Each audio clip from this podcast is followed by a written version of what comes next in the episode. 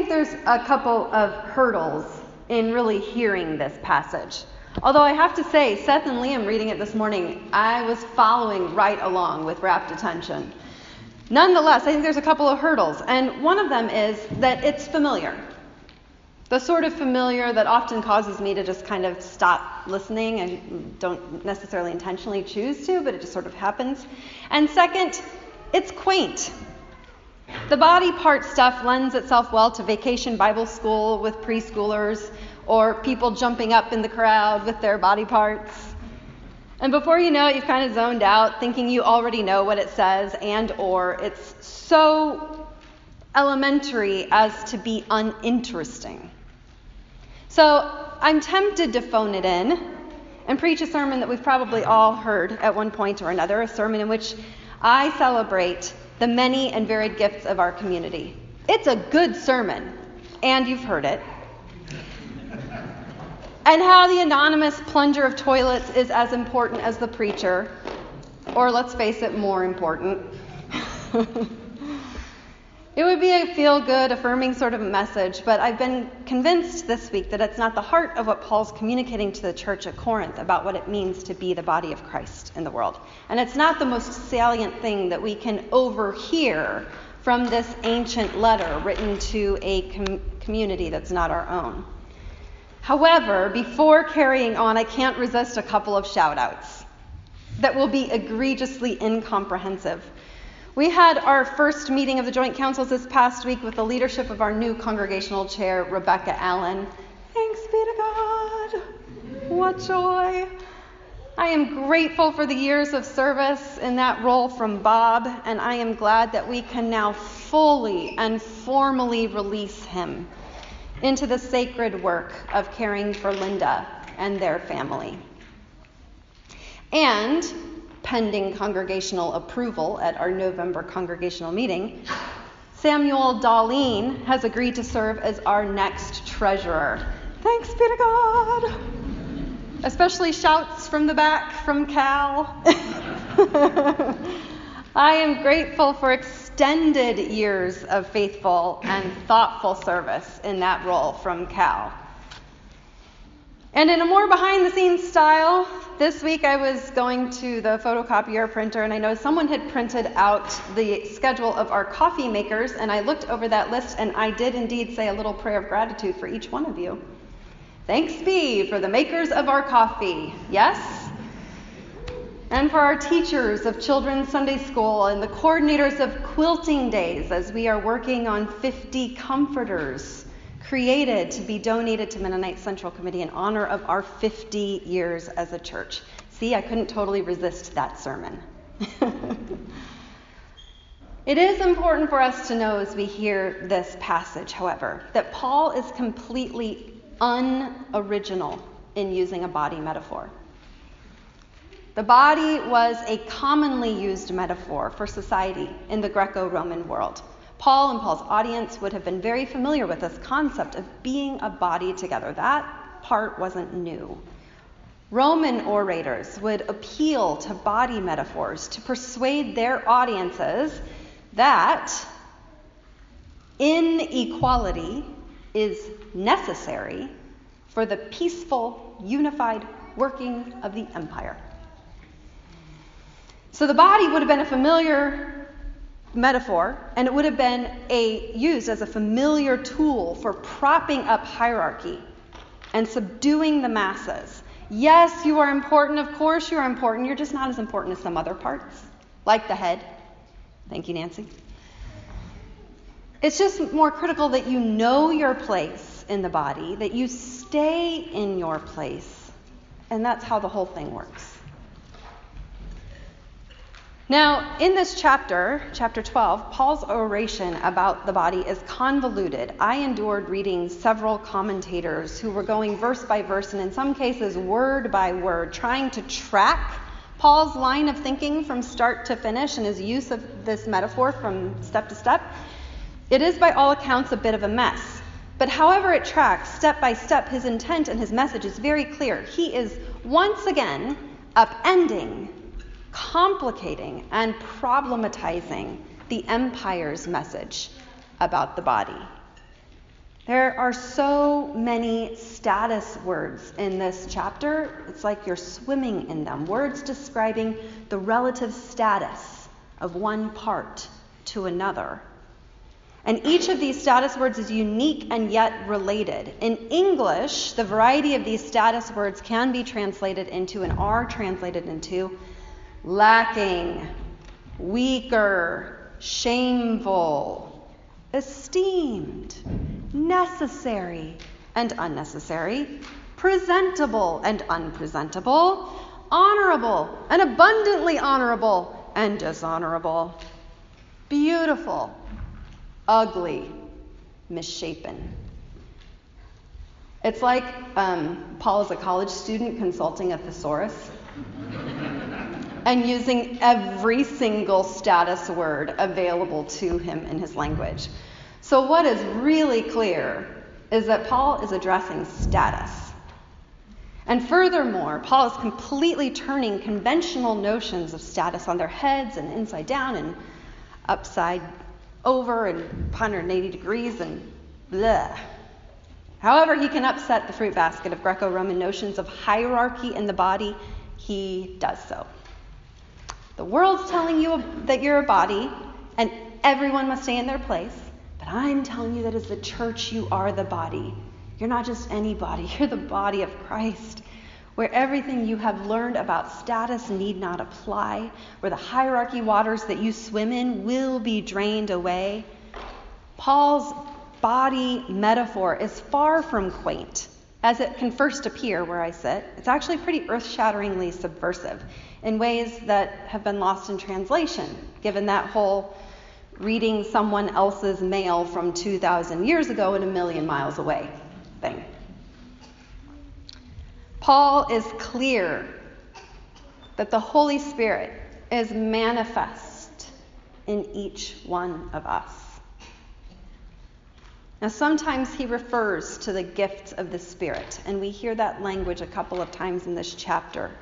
But far more often, Paul refers to manifestations of the Holy Spirit.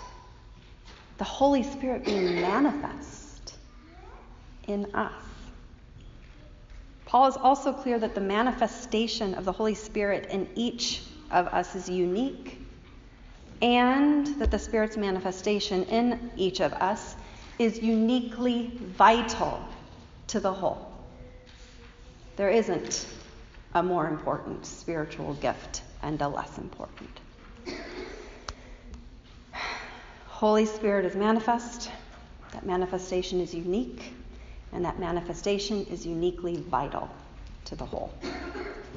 As one commentator wrote on this passage, diversity, not uniformity, is the characteristic of the Spirit's activity. How do you know when the Holy Spirit's at work? Diversity, not uniformity. In fact, Paul reserves his harshest critique for those within the church community who have made the definition of spiritual maturity in their own image. It seems there are some in the Corinthian church who think themselves the most spiritually mature of them all, who've made a project of sorts of bringing others into spiritual maturity. But that maturity is defined by the particular and unique manifestation of the Holy Spirit in their lives. And just as Paul is seeking to upend the status strata with, that the empire around them is imposing, he's also seeking to upend that stratification that's happening even in the community of faith. Diversity, not uniformity, is a characteristic of the Spirit's activity. Now, later, and when the pastors looked at this passage earlier this week, we noted this. Later, Paul slips back into those hierarchical ways when he writes, So, after this whole body thing where he's upending everything, he says, God has appointed first, blah, blah, blah, second, blah, blah, blah, third, blah, blah, blah, and then, and then, and then. It seems as though he is slipping right back into a hierarchy and those hierarchical waters that we swim in are hard to escape. I think this temptation back into status thinking and ordering proves Paul's fallibility. There's lots of proofs of that, of course. And it demonstrates just how impossibly hard it is to imagine, much less live, in non hierarchical community. He's already slipping back into it within just a few words. how hard it is to imagine, much less live. In non-hierarchical, no, bleh, can't even say it, non-hierarchical community where the manifestation of the Holy Spirit in each is equally honored. Another thing that is absolutely clear in Paul's letter to the Corinthians is that he's calling them to be family to one another. And we see it in this chapter, but we see it really throughout. One of the most obvious signals of this is his prolific use of brothers in the letter. And the NRSV helpfully adds sisters, and as we grow in awareness of the limitations of the gender binary, we would add siblings or kin he uses this word, though, this familial word, more than 50 times in the seven authentic letters of Paul.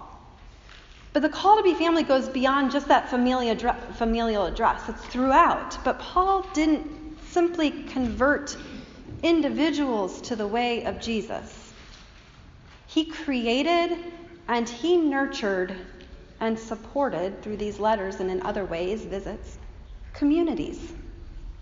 That was Paul. The collective, and not so much the individual, was Paul's passion. One of Paul's most prominent themes uh, for the church, or is the church, whose life together is in Christ. And he uses that phrase, in Christ, even more than he uses brothers in his letters. It's more than a hundred times in the seven letters.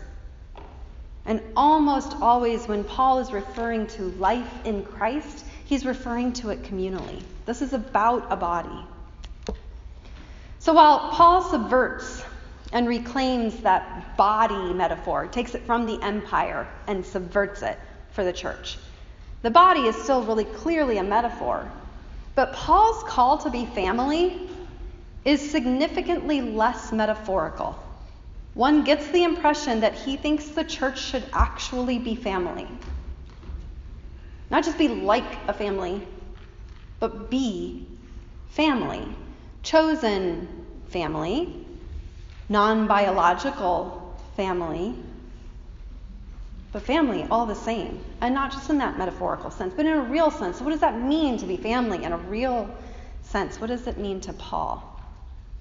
It seems that Paul is calling the church to a greater sense of obligation toward one another. And this is one of those words that I think makes us go, wah, wah, obligation.